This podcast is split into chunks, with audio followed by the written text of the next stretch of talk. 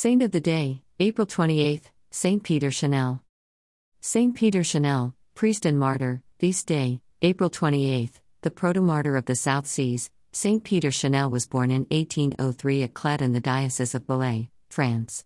His intelligence and simple piety brought him to the attention of the local priest, Father Trompier, who saw to his elementary education. Entering the diocesan seminary, Peter won the affection and the esteem of both students and professors. After his ordination, he found himself in a rundown country parish and completely revitalized it in the three year span that he remained there.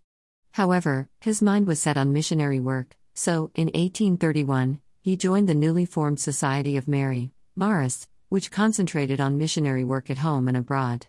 To his dismay, he was appointed to teach at the seminary at Belley and remained there for the next five years, diligently performing his duties.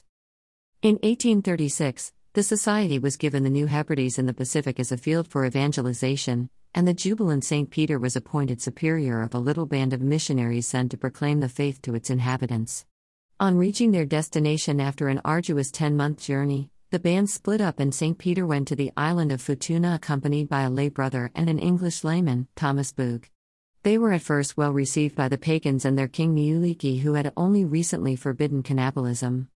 However, the king's jealousy and fear were aroused when the missionaries learned the language and gained the people's confidence. He realized the adoption of the Christian faith would lead to the abolition of some of the prerogatives he enjoyed as both high priest and sovereign.